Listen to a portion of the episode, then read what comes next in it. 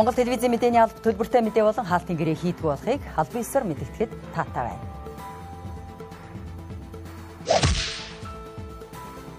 Оройн тэргийн үзэгчтэй Монгол телевизийн оргил цаг мэдээллийн хөтөлбөрийн лавга гарагийн дугаар эхэлж байна. Хөтөлбөрийнхөө товч агуулгыг танилцуулъя. Авилгатай тэмцэх газар 2.3 их 80 төгрөгийн хохирол барагдуулсан ч энэ нь авилгын төсөөлийн индекс нөлөөлсөнгүй. Аймагуудын өрсөлдөх чадварын ерөнхий дундаж оноо 65 болж өнгөрсөн жилээс буурсан байна. Халаалт багассан ч дулааны төлбөр хിവэр байгаад иргэд шүүмжлэлтэй байна. Эдгээр болоод бусад мэдээллийн дэлгэрэнгүй мэдээ сурвалжлагыг өнөөрөний хөтөлбөрөөр хүргэхээр бэлтгэлээ.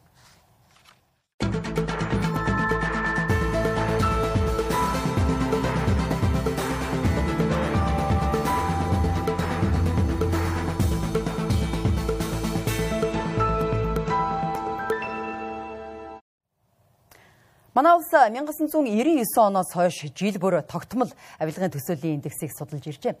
Гэвч тэр цагаас хойш энэ жил манай улс авилгын төсөөлийн индексээр түүхэн доод хэмжээндээ хүрсэн бөгөөд 2022 оны судалгаагаар авилгын төвшин эрчимтэй нэмэгдэж буй 10 орны нэгээр нэрлэгдсэн байна.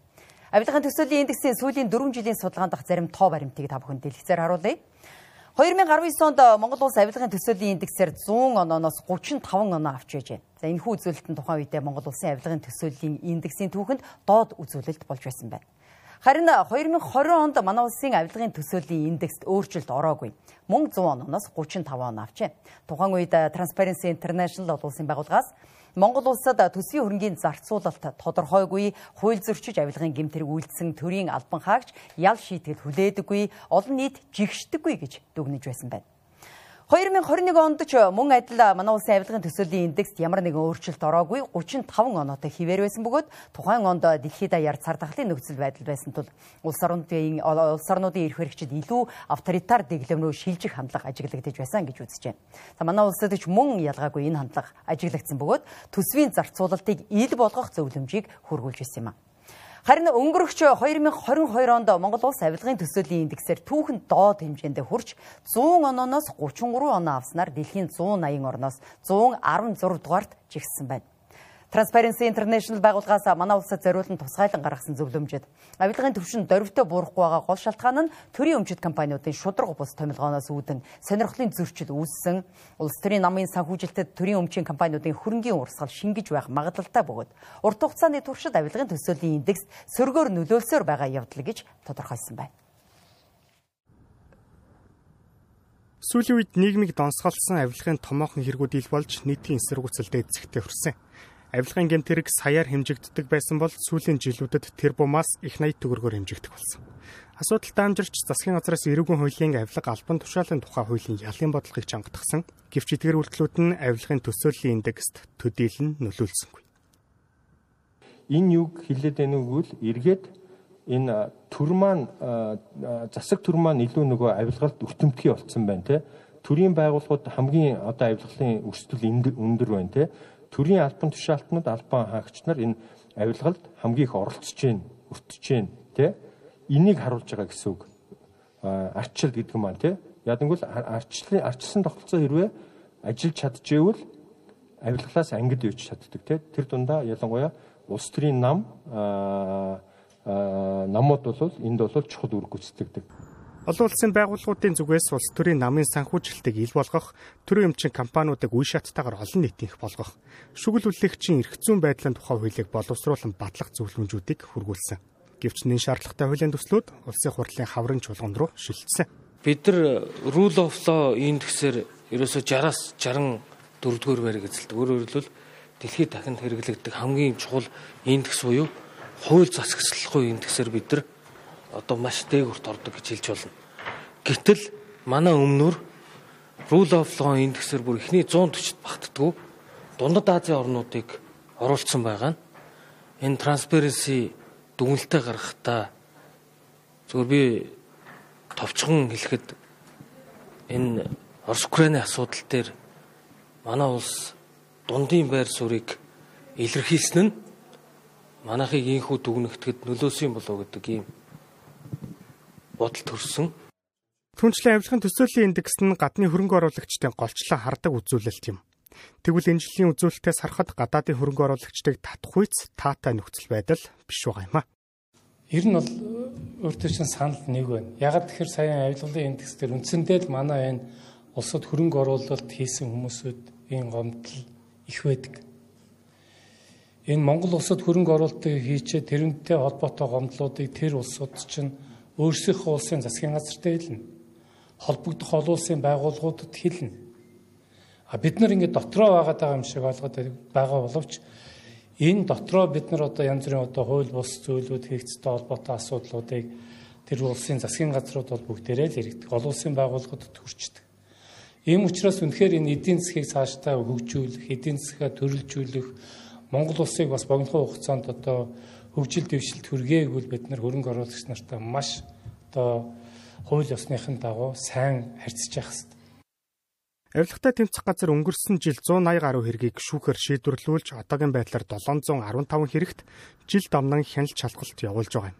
Гэвч олон улсын байгууллагуудын өгч буй зөвлөмжөөр авилгын хэргийг мөрдөн шалгах, ял төлөвлөх, авилгатай тэмцэх газар шүүхэд шилжүүлсэн хэрэг дээр шүүхтээр шийдэгдэхгүй удаашрдаг, захиргааны хэргийн хянан шийдвэрлэх шүүхийн адил авилгын хэргийн төрөлдсөн шүүх эсвэл дагнсан шүүгч прокурор мөрдөн шалгах байгууллага шаардлагатай байгааг онцолж байгаа юм а. Өнөөдөр засгийн газрын ээлжид хуралдаан боллоо. Хуралдаанаар нийт 20 орчим асуудал хилцсэн байна. Бүгд найрамдах хятад ард улс тэг ковид бодлогод цуцлах шийдвэр болоод уул уурхайн бүтээгдэхүүний үнэ олон улсын зах зээлд нэмэгдэж байгаагаас үүдэн манай улсын эдийн засаг 4.5 хувиар өссөн талаар хуралдаанаар мэдээлсэн байна. Улсын гадаад валютын албан нөөц өнгөрсөн оны 10 дугаар сард 2.7 тэрбум Америк долларт хүрээд байсан юм. Тэгвэл Монгол банкны мэдээллээр манай улсын валютын албан нөөц өнгөрсөн 1-р сарын байдлаар 3 тэрбум 560 сая Америк доллар төржээ. Дээрх үзүүлэлтээс харахад эдийн засгийн суур үзүүлэлтүүд аажмаар сайжрах төлөвтэй байна гэж эдийн засаг хөгжлийн яамнаас мэдээлсэн байна. 1 сарын одоо байдлаар Монгол банк албан ёсны одоо валютын нөөцийн мэдээллийг гаргасан байна. Энэ тоо бол валютын нөөц бол 3 тэрбум 560 сая Америк доллар буюу өнгөрсөн оны сүүлийн үеийнхээс одоо та бүгдэд нэг сарын өмнөх байснаас өшөө дахиж одоо сайжирсан байдалтай гарч ирж байна. Тэгэхээр та бүгд анзаарч байгаах Монгол улсын экспортын гол нэр төрлийн бараа болох зэсийн чүн тэр алтны чүн тэр нүүрсний үнч тэр одоо сайн байгаа. Энэ нь цаашдаа дээрэн сая бид та бүгдэд дэлхийн эдийн засгийн гол үзүүлэлтүүдийг хэлсэн эдийн засгийн өсөлтийг 10 сард тооцоолж ирснээс 0.2 пунктээр сайжруулалт тооцсон зэргийг үзэх юм бол Монгол улсын валютын нөөц цаашдаа бас нэмэгдэх ийм байдалтай байгаа. За дээр нь тав гэж санаж байгаа сенчри 2 бондыг гаргаж энэ одоо 6 5 сард тулгамдаад байсан одоо валютын бондыг дахин одоо бүцэн өөрчлөлт хийж одоо сольсон амжилтаа сольсон байгаа. Тэгэхээр энэ зэргийг аваад энэ бүгдийг аваад үзэх юм бол Монгол улсын одоо валютын одоо байдал эдийн засгийн одоо тогтворжуулах гэсэн энэ зорилт бол амжилттай хэрэгж явж байна гэдгийг та бүдтэй хэлье. За мөн засгийн газрын өнөөдрийн хуралдаанаар хөрөнгө оруулалт худалдааны газрыг байгуулах харуулсан байна. Ингэснээр гадаадын хөрөнгө оруулалтыг татах, гадаад худалдааг өргөжүүлэх бүрэн боломж нэмэгдэнэ гэж үзэж байгаа юм байна. 21 аймгийн өрсөлдөх чадварыг харьцуулсан судалгаа гарсан байна. Аймагуудын өрсөлдөх чадварыг эдийн засгийн тамирт хинхээ, засаглалын үр ашиг, бизнесийн үр ашиг, дэд бүтэц гэх үндсэн дөрвөн бүлгийн хүрээнд судалгаа хийснээр гаргажээ. Уг судалгаагаар аймагуудын өрсөлдөх чадварын ерөнхий дундаж оноо 65 болж өнгөрсөн жилээс 6 оноогоор буурсан үзүүлэлттэй байна. Аймагуудын өрсөлдөх чадварыг нийт 174 шалгуур үзүүлэлтээр үнэлж тооцсон байна. Ингэхдээ 21 аймгийн 1500 орчим бизнес эрхлэгчийн санал асуулгад үндэслэн судалгаа гаргажээ. Уг судалгаагаар Дорнонгов аймаг тэргүүлсэн бол баруун 3 аймгийн үзүүлэлт буурсан үнэлгээтэй гарсан байна. Тухайн аймагуд хэддгээр байр чигсэж байгаагаа мэдснээр ажлаа сайн хийх, ухарсан үзүүлэлттэй дүн шинжилгээ хийж засаж сайжруулах хөшүүрэг болно гэж судлаачид үзэж байгаа юм а хамгийн сайн аймаг бол 100 оноо өгдөг байхгүй юу? Тэгээд тэр үед бол ингээд хамгийн сайн аймаг нь 100 оноотой одоо орхон аймаг тийм ээ. Ингээд 100 оноо тэгээд дараагийнхан 28 оноотой байсан. Одоо хамгийн одоо сүүлийн аймаг нь баг 40 оноотой. Тэгэхээр яаж яах вэ аймагуудын хоорондын ингээд зааг ялгаа багасч гин гэдэг бол маш их зөв эерэг хандлага. Тэгээ энийг яагаад гэдэг дээр дахиад асуулт асуугаад учрыг нь олоод явах юм бол нөгөө жигд хөгжил, амжиргааны ойролцоо орчин гэд бас ингээд бас их зөв хандлага гарч байгаа гэдэг нь харагдсан.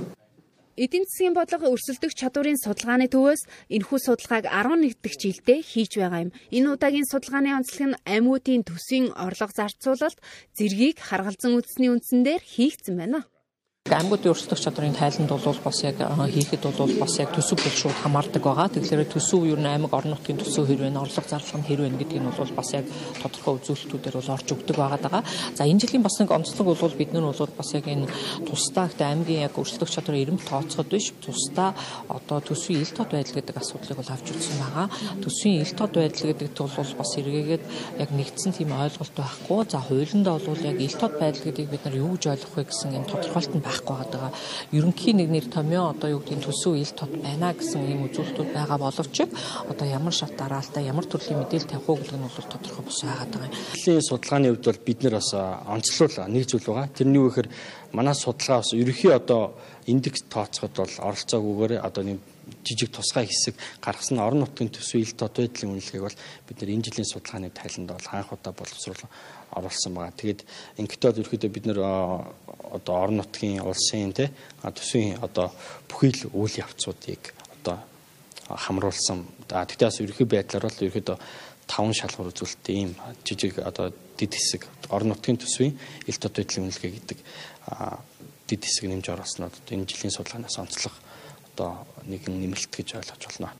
Мөн уг судалгаагаар аймагуудад хүн ам цөөрсөн, ажилгүйд л ихэссэн, иргэдийн орлого буурсан, их нэран эндэгдэл нэмэгдсэн зэрэг үзүүлэлттэй гарсан байна. Тиймээс төр засгаас аймаг бүрт бизнес эрхлэгчдэд таатай орчин бүрдүүлж ажлын байрыг нэмэгдүүлэхэд анхаарах шаардлагатай байгаа гэж судлаачид хэлж байсан юм а. FT Group гих сүлжээнд орж хохирсон иргэд цахим орчинд бүлгэн үсгэж байна. Эхний байдлаар 1300 гаруй иргэн хохирсон гэх албан бус тоо байгаа бөгөөд хохирлын хэмжээ 2 тэрбум 550 сая төгрөгт хүрсэн байна. Хохирогч иргэд өөрсдийн болоод бусдын орон сууцыг зарж эмчилгээний төлбөрөөр ашиглан бусдаас мөнгө зээлж тус сүлжээнд илсэн байна. FT Group нь 2022 оны 11-р сард Монгол улсад үйл ажиллагаагаа эхлүүлсэн бөгөөд энэ оны 1-р сарын 24-ний өдөр хаагджээ. Тус сүлжээ нь гишүүнчлэлийн төлбөр гэж 60-аас 20 мянган Америк доллараар иргэдийг элсүүлсэн байна. Хохирогчдын хэлж байгаагаар тус сүлжээнд элсхийг санал болгосон хүмүүс нь найз нөхөд хамаатан садан гэр бүл гих мэт ойр тойрныхын хүмүүс байжээ. Жишээлбэл би нэг хүн ярилтаа нэг хүн болохоос гişнэлтэйгээ ярилцдаг 7 сая 20 доллар анх болсон байхгүй. Далаантай харин дотроо онгод 3 хоногтой тэр хоёр ч гайгүй ингээд болонгота байраа бацаа 50 гутаа 70 сая дотор 6880 доллар хоёулаа дахиад дахиад нэг орсон байхгүй. Тэгсэн нэгсэндээ энэ хоёр нийлээд одоо бараг 100 сая төгрөг хохирсон нэг гэр бүлийн жишээ бол. Тэг ийм хохирсон хохирлын хэмжээ харилцан адилгүй. Яг хэд гэдэг дундсан маш их боломжгүй байхгүй. Зарим бол анх 12 сарын 20 8 сар манай нэг ажлын газар хаалцсан. Аа энэ нь болохоор ингээд одоо энэ цайлын системийн дотор энэ системтэй энэ ингээд ирсээд одоо хийж ороосоо харсан ажлаа одоо мөнгө олох боломжтой гэж баггүй. Тэгээд тэр дотор нэг виз нэгээс 8 хүртэл тавьхгүй. Тэгээд зэрлэг өрөөс амаад орхон хүмүүс. Би болохоор яг тухайд заа гэхэд гарч чадахгүй яваад явсараад нэг сарын би 11 14 оны дараа бастай 14 оны дараа тийм 650 мянган төгрөг 180 доллар авснахгүй. А 180 доллар хамт өдрийн 10 доллар биелүүлээд 30 доллар тэр нэг таатай байхгүй. Одоо би ажиллаж давхар орлого олох гэдэг чухал байж та энэ нэг юм чи бүх юм одоо дандаа өрөөс өрөөний хооронд байгаа юм цаг үйсэн. Тэр утгаар би олж харсан. Би бол ингээд 180 доллараар орсон. Эргэж нөө нэг а 60 доллараар тэмцэхгүй даасан чинь хаамтлаар 60 доллар нэмж шийдчихсэн. А яг миний урсан байдал бол юм байгаа. Тэгээд эргээд би хүмүүсийг үйлж оруулсан гол нь ээжигээ оруулсан, ихчигээ оруулсан, гэрэгчигээ оруулсан, дүүгээ оруулсан, дэвдүүгээ оруулсан, тэгээд төлөвлөхөө дүүгээс оруулсан. Богино хугацаанд өндөр ашиг санал болгодог сүлжээ бизнес нь зах зээлийн системээр байж болохгүй үзэгдэл гэж үздэг. Энэ нь ихэнхдээ пирамид болон понзи схемээр явах бөгөөд гэмтэргийн бүрэлдэхүүнтэй схем юм байна. Тиймээс иргэд санхүүгийн боловсролоо дээшлүүлэх, цаашлаад хууль эрх зүйн хүрээнд зөвшөөрөгдсөн зүйлд хөрөнгө оруулах шаардлагатай юм а.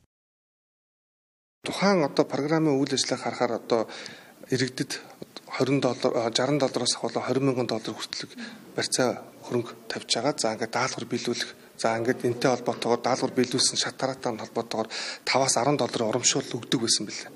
За ингээд урамшуулыг өгж байгаад нэг сарын 24-ний өдөр бол тухайн аппликейшн програм маань хаасан, хаагдсан. За ингээд нэг сарын 24-ноос хойш хугацаанд бол цагдаагийн байгууллагад энэ төрлийн дуудлага мэдээлэл бол нэлээдгүй ирсэн байна. Пирамид ловер нэг хүнээс эхлээд хүн бүр 5 хүн эсвэл эдгээр хүмүүс нь мөн адил 5 хүн эсвэл байдлаар явбал 9 дэх давхраг дээрээ ирэхэд 4 сая гаруй иргэн хамрагддаг байна. Харин Понзи схем нь хэн нэгний ятгах замаар шин гишүүн эсвэл гишүүнчлийн төлбөрөөр санхүүждэг ловерийн схем гэж ойлгож болно. Ерөнхийдөө эдгээр схем пирамид хэлбэртэй бөгөөд шинээр орсон гишүүдийн мөнгө пирамидын дээд хэсэг рүү явсаар эцэст нь доор байгаа хүмүүс мөнгө алдсаар дуустдаг байна. Өөрөөр хэлбэл эхний хөрөнгө оруулагчид нь тодорхой хэмжээний ашиг авах боломжтой хэдий ч сүүлд хөрөнгө оруулсан иргэд ашиг урамшуул авч чадахгүй хохирдог байна байгаа. Зүгээр олон улсад аваад үзэх юм бол OneCoin гэдэг бас энэ юутай холбоотой бас л энэ Ponzi схемээр явсан ийм тохиолдлууд байгаа. За одоо энэний одоо юу гэдгийг үүсгэн байгуулж исэн эмэгтэй жишээлбэл 9 тэрбум орчим Америк долларыг залилаад зугтчихсан. Одоо дэлхийд дээр бас хайгдаал явж байгаа ч гэдэм үү. Иймэрхүү тохиолдлууд бол байж байгаа. Тэгэхээр манай иргэдийн зүгээс бол ер нь иймэрхүү Ponzi схем бүхий ийм санхүүгийн ловроос л ерөөхдөө сэргийлээд ер нь зүгээр хөрөнгө оруулалтууд найдвартай хөрөнгө оруулалтуудын их усрүүд юу вэ гэдгийг л маш сайн судлах хэрэгтэй. Ялангуяа одоо зүгээр манад бол тодорхой бас энэ хөрөнгөний зах зээл байна тий. Хөрөнгөний зах зээлийг талаарх ойлголттой болчих. Энэ бол пирамид системээс маш ондоо өөрөөр хэлбэл тодорхой бараа бүтээгдэхүүн үйлчилгээ үзүүлдэг компаниудын хувьцааг худалдан авах, за тэдгээр хувьцааг арилжих замаар тодорхой төвшөнд бас санхүүгийн хувьд ашиг олох боломжтой ийм зүйлсүүд байгаа. Сүүлийн жилүүдэд Монгол улсад бэлтгэс мөрөн G-Time зэрэг заллан гарч иргэд хөрөнгө мөнгөөрөө хохирсон. 2021 оны хувьд цагдаагийн байгууллагад ирсэн цахим орчинд үлдэгдсэн заллин 4825 байсан бол 2022 онд 8563 болж 77.5%-аар өсөд байна. Тус гэмтгэргийн хохирлыг хэмжээ 2021 онд 1 тэрбум хүрэхгүй хэмжээнд байсан бол 2022 онд 21.9 тэрбум хүртлээр өсөд байна. Үргэлжлүүлээ зарим үйл явдлын хураангуй мэдээ өргөе. 2023 оны 1-р сарын 30-ны өдрийг хүртэлх хугацаанд нийтдээ 1 их 80 91 тэрбум төгрөгийн зээлийг барагдуулжээ. Үүнээс 736.4 тэрбум төгрөгийг бэлэн мөнгөөр, 174 тэрбум төгрөгийг өмчлөх бусад үйл хөдлөх хөрөнгөөр, 180.6 тэрбум төгрөгийг үнэт цаасаар төвлөрүүлсэн байна. Нийтдээ 16 төсөлд олгосон зээл хаагдсанаас 12 зээл нь бэлэн мөнгөөр, 3 зээл нь өмчлөх бусад үйл хөдлөх хөрөнгөөр, 1 зээл нь үнэт цаасаар хаагджээ. Хөгжлийн банкнд 1-р сарын 30-ны өдрийн байдлаар 52 зээлдэгчийн 2.7 их найт төгрөгтэй тэнцэх хэмжээний вакцин үлдэгдэлтэй байна.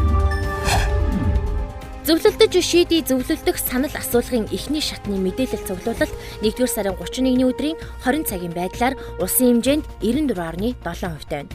Эхний шатны мэдээлэл цуглуулалтад хамгийн сүүлийн удаа буюу 2020 онд явагдсан улсын хурлын болон аймаг, сум, нийслэл, дүүргийн иргэдийн төлөөлөгчдийн хурлын ээлжид сонгуулиар гаргасан сонгогчдын нэрийн жагсаалтаас тохиолдлын зарчмаар сонгож авсан 1570 хүн хамрагдана. Тусгайлан бэлтгэгдсэн мэдээлэл цуглуулагчид улсын хэмжээнд 157 цэгт ажиллаж сонгогдсон өрхөд биечлэн очиж санал асуулгыг авч байгаа юм байна. Зөвлөлдөж шийдий зөвлөлдөх санал асуулгын эхний шатны мэдээлэл цуглуулалт энэ сарын 2-ны өдрөөр дуусгар Төрийн албаны 2023 оны 1-р улирлын ерөнхий шалгалтыг зохион байгуулахаар төрийн албаны зөвлөлийн ээлжид хуралдаанаар хилэлцэж шалгалтын товыг тогтоожээ. Бүрдүүлсэн баримт бичгийг өнөөдрөөс 3 дугаар сарын 3-ны өдрийн 9 цаг хүртэл төрийн албаны зөвлөлийн цахим хуудасаар дамжуулан хүлээн авна. Шалгалт өгөх хуваарийг 3 дугаар сарын 12-ны өдөр төрийн албаны зөвлөлийн цахим хуудасанд байршуулах юм байна. Шалгалт өгөх хуваарийн дагуу төрийн албаны ерөнхий шалгалтыг 3 дугаар сарын 15-ны өдрөөс эхлэн салбар комисс зохион байгуулна. Өнгөрсөн 7 хоногийн агаарын чанарын хяналт шинжилгээний дүнгээр Улаанбаатар хотын агаарын чанар 100 айл, толгойд, нисэх, 13 дугаар хороолол, баруун дөрвөн зам, амгалан, цахилгаан станц, Мишель Экспо, зайсан, ургах наран хороолол орчим баг бохирдолтой гарсан байна. Харин 1-р хороолол, зурагт таван буудал, шархаад налаах орчин бохирдолтой, хайлааст баян хошуу орчим их бохирдолтой түвшинд хүрчээ. Хөхөрлөг хий баян хошуу орчим агаарын чанарын стандартаас 8.1 дахин их. Азотын давхар эсэл 1-р хороолол орчим агаарын чанарын стандартаас 3.6 дахин их PM10 тоосонцор баян шүү орчимд агаарын чанарын стандартаас 4.6 дахин их. PM2.5 тоосонцор хайлаас орчим агаарын чанарын стандартаас 6.1 дахин их нүрс зүрэгчийн дутуу эсэл толгойд орчим агаарын чанарын стандартаас 1.4 дахин их гарсан байна. Хүйтний эрч суларснаар нийслэлийн зарим дүүрэгт орон сууцны халаалтыг багасгажээ. Халаалтаа багасгасан ч дулааны төлбөр нь хിവэр байгаад иргэдийн зүгээс шүүмжилтэй байна. Зарим орон сууцны дулааныг багасгасан ч төлбөрийг энгийн өртгөөр тооцож авч байгаа нь илүү төлбөр авч байгаа үйлдэл гэж иргэд үзэж байгаа юм. Тиймээс зөвхөн хэрэглээндээ тааруулж төлбөр төлөх нөхцөл бүрдүүлж өгөх саналыг гаргаж байна. За манай байранд болохоор ус талаантай холбоотой асуудал байн гардаг. Тэгээд аа Монц гээд орон сууцны контор хариуцж явдаг байгаа. Тэгээд ерөнхийдөө болохоор жил болгоны үйл иймэрхүү асуудал тохиолдог. Тэр нь юу вэ гэхээр зарим саруудад одоо хүүтний зарим сарууд байгаа шүү дээ тий 12 1 сард болохоор дулаан хэвийн байж гиснаа а 2 3 дугаар сар ч юм айсгүйл намрын одоо 10 11 сард болохоор дулаан баг одоо нэг халаалтыг өгдөг грацаар халаадаг. Тэгэн гут тэрэн дээр гарч байгаа нөгөө нэг мөнгөн дүн байгаа шүү дээ тий төлбөр байгаа шүү дээ тий тэр нь яг одоо тэр нөгөө нэг сайн халаадаг үеийн үзүүлэлтийг ижилхэн байдаг нь асуудал болоод идэг. Ерөн энэ манай байрны хүмүүс жоохон бохомдолтой л байл Маагч гэсэн ялгааг нь жоон хүдэн л байгаа даа. Тэгэд халуусг болцоод. Гадны би зүгээр сонсч л байсан л да нөгөө гарахтаа өөрөөсөө хэрэглэхгүй үедээ гэртээ байхгүй үедээ ч юм уу хаа гарчдаг тийм үү. Тэгээ зөвхөн яг хэрэглээрээ төлж чаддаг. А манад бол тийм юм байхгүй байгаа учраас энэ яаж ч болохгүй мухардаад байдаг болоо. Тэрнээс бол хүмүүс бохомдчихл байгаа тодорхой. Дэлхийн бусад улс оронд айл өрхөд дулааны хэмжээг өөртөө тохируулах шийдэлтэй байдаг. Улмаар энэ нь төлбөрөө хянах боломжийг бүрдүүлж өгдөг байна. Тэгвэл манай улсад тухайн орон сууцны метр квадратаар тооцож, үнийг задгаагаар тооцсон төлбөр боддог байна. Оросны 2 дугаар хэлхээний температур юу одоо яг айл өдрөөр ордог орон сууцны одоо халаалтын температур гэж байдаг. За энэ температурыг бол бас тухайн хариуцсан орон сууцны удирдах газар, за хувийн орон сууцнууд тий одоо энэ байгууллагын тоноглолууд дээр хийгддэг ийм ажил байгаа. Үүнийг бол тухайн орон сууцны конторууд өөрсдөө бол бас тохируулна. Гэхдээ манайх бас мэрэгжлийн байгууллагын зөвхөн хяналт тавиад ингэ ажиллаж байгаа. Ер нь яг энэ төлбөр төлөлт дээр нь конторуудад хяналт тавьдаг. Одоо жишээлбэл яг миний яриад байгаа дээр тухайн айлын төлбөр яг хэвийн дулаан авч исэн мөртлөө төлбөр нь ижлэх нь тэнгүүтээ багасангууд дахиад төлбөр нь ижлэх байхгүй. Тэгэхээр орон сууцны яг конторуудад энэ байдлаар хандаад үзэхээр ямар тайлбар тавьдаг вэ? Яг энэ үнийг бол бид нар бол одоо цаашдаа бол яг энэ хуучин одоо энэ систем гэж олно л да. Бид нар Оросын холбооны хуучин зөвлөх бодлосын систем, Оросын холбооны улсын системээр явж ирснийг одоо сүүлийн үед бол зураг зурсэл дээр бас өөрчлөлтүүд хийгээд одоо захилгааны тоолуур шиг айл болгон дээр нь бол тохируулах хийх, тоолуур хийх чиглэл рүү бас хэсүүшээ зохицуулах хороо, за Улаанбаатар планы сүлжээ компани дээр бол бодлогын чанартай арга хэмжээнүүдийн авахар ингээд төлж байгаа. За одоо шинээр үрж байгаа барилгууд дээр бол одоо анхны зураг проект дээр нь бол айл болгон дээр одоо тоолууртай байх, нэгдсэн тухайн одоо давхартай тоолууртай байх энэ системээр явчихвал цаашдаа бол энэ хөндрөл бол нэгдүгээр айл болгон дээр үн тариф өөрчлөгдөх одоо хүн одоо хэрэгэлсэн хэмжээгээр тулааны эрс хүчнийхээ төлбөрийг тийм ээ төлөө явах юм нөхцөл бүрдэх юм байна. Энэ онд өвлжил төндөрч эрчим хүч дулаан алдагдах эрсдэлтэй байсан ч холбогдох байгууллагын зүгээс дулааныг таслалгүй хэвийн хэмжээнд нийлүүлсэн байна. Харин дулааны тохиргоог орон сууцны компаниас ихсгэж багасгах зохицуултыг хийдэг байна. Онцгой тохиолдолд би түрүү хэлсэн өвчтөө бөгөөд хөвшин настай хүмүүсийн одоо тохирох тийм температур юм байнамаа. Тэгэхээр яг саяны асуусан тухайн компани дээр бол бид нар дуудлагынхаа орж үзэх хэрэгтэй. А миний хэлдгээр дотор агаарын температур хэмжих хэрэгтэй. Үнэхээр мань бид нар дутуу түгээсэн болвол бид нар тэрэн дээр дараа сард нь гэхдээ хөнгөлдөг юм. Яг тэгэхээр тухайн сар дуусаад тийм үү? За хэдэн хоногч доголдох юм билээ мэдэхгүй шүү дээ бид нар. За тэр үедээ бид нар яаж хөнгөлт үзүүлдэг гэхээр зуны засвар байдаг штэ их засвар. Тэрнгээр нөгөө халуун ус хаагаад 7 хоног 10 хоног хаадаг штэ. Тэрийг бид нар суур өнөөс хөнгөлөд өчтөө. Хэрэглэгчийн аяны хувьд бол одоо ерөнхийдөө халаалтын доголдлын асуудлууд яг энэ өглөө оргилж хэлбэр багасдаг. Ерөнхийдөө халаалтын доголдлын асуудлууд энэ халаалт залгаснаас 9 сарын 15-наас 11 сард үргэлжилдэг ерөнхийдөө. А одоо ямар гомдлууд ирж байгаа гэхээр яг одоо яг энэ ярьж байгаа төлбөрийн асуудлууд байж байна. хэрэглэгчид нэг тодорхой хугацаагаар төлбөр хоримтлуулсан байдаг. Тэгэхээр мэдээж тэрийг төлөхгүй байсан шалтгаанаа янз бүрээр одоо ингээд илэрхийлдэг тийм ээ. Дутуу дулаан авсан, илүү мөнгө авсан гэдэг. Ингээд энэ маань контор дээр төрийн байгууллагууд дээр ингээд зөндөө хүндрэл болоод өргөдөл гомдол ерөнхийдөө яг энэ төлбөрөө төлөөгүйтэй холбоотой, төлбөр тооцоотой холбоотой ийм асуудууд ирж байна. Манай улсад одоогийн байдлаар зөвхөн дулааны өртгийг хэмжих тоолор байхгүй учраас үнийн дүнг үнэн боддоор тооцож чаддгүй байна. Харин дээрх тохиолдолд иргэд гэрийнхээ дулааныг хэмжүүлж харьяа орон сууцны компанид өргөдөл гаргаснаар төлбөрийн зөрүүг дараа сарда нөхөн авах боломжтой юм байна. Ховд аймгийн хэмжээнд агаарын бохирдол нэмэгдэж байна гэж Тус аймгаас мэдээлжээ. Ховд аймгийн төвд 5200 гаруй өөр гэр ороололд амьдардаг байна. Мөн дулааны цахилгаан дамжуулах 2 станц, аж ахуйн нэгжүүдийн нам даралтын 40 гаруй зуух галдаг тул өвлийн удирдлагаа нийтдээ 45 мянган орчим тонн нүрс ахуйн хэрэгцээнд хэрэгэлдэг юм байна. Хот суурин газрын нэгэн адил утаа агаарын бохирдол аймагуудад ч мөн адил нэмэгдсэн байна. Ховд аймгийн ус цагуур орчны шинжилгээний төвөөс ирүүлсэн мэдээллээр хүхэрлэг хий буюу угаарын хийнээс гарч байгаа утааны хэмжээ 2023 оны 1-р сарын 30-ны өдрийн байдлаар хамгийн их агуулмжтай буюу 44 микрограмм метр квадрат. Азотын давхар эсэл буюу машины утаанаас үүдэлтэй хий 63 микрограмм метр квадратаар хэмжигдэж байна. Цагуур орчны шинжилгээний төвийн байгаль орчны шинжилгээний лаборатори нь өглөө 8 цаг, өдөр 14 цаг, орой 20 цагт агаарын шинжилгээ хийдэг. Хөхөрлөг хий болон азотын давхар эслийг 20 минутаар PM PM 2.5 тоосонцрыг 24 цагийн утгаар хэмжилт хийж байна. Бидний хийж байгаа судалгаанаас үзэхэд 11 сараас 2 сарын хооронд агаарын бохирдол ихтэй байна. Энэ юунаас шалтгаалж юм гэхээр түүхийг нүүрсдийг хэрэглээ, машины утаа цаг агарын байдлаас төлөөлж байна. А хөхөрлөхийн азотын давхар эсэл 2 маань өвлийн улиралд өндөр гардаг стандартаасаа давдаггүй PM 2.5 тоосонцор өвлийн хугацаанд стандартаасаа 1.5-аас 3.5% давж ажиглагдаж байна.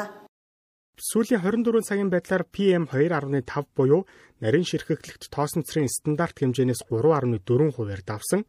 Энэ нь хэд мэдрэг хүмүүсийн эрүүл мэндэд сөрөг нөлөөлөл илэрхүйц хэмжээ бөгөөд зүрх судас амьсгалын замын архаг өвчтэй, ялангуяа гуурсан хоолын бактери өвчтэй хүмүүс жижиг ширхэгт тоосонцрын нөлөөлөлд илүү өртдөг байна. Ховд аймгийн агаарын бохирдол 10 мянгат буюу баруун хойноос бага агаарын бохирдолтой ба наран аршаант багуудад их бохирдолтой гарчээ. Спортын мэдээ өргөлээ. Үгээр бид оргил цаг мэдээллийн хөтөлбөрийн лав гарагийн дугаар өндөрлөж байна. Улс төрийн намын эслээс ангид хаалтын гэрээгүй аж ахуйн нэгж байгууллагад захиалаггүй төлбөргүй мэдээ сурвалжлага үзсэн та бүхэндээ баярлалаа. Үзэгчид та бүгдийнхээ маргаашийн ажил үйлсэд амжилт хүсье. Сайхан амраарай. Баяртай үзэгчтэй.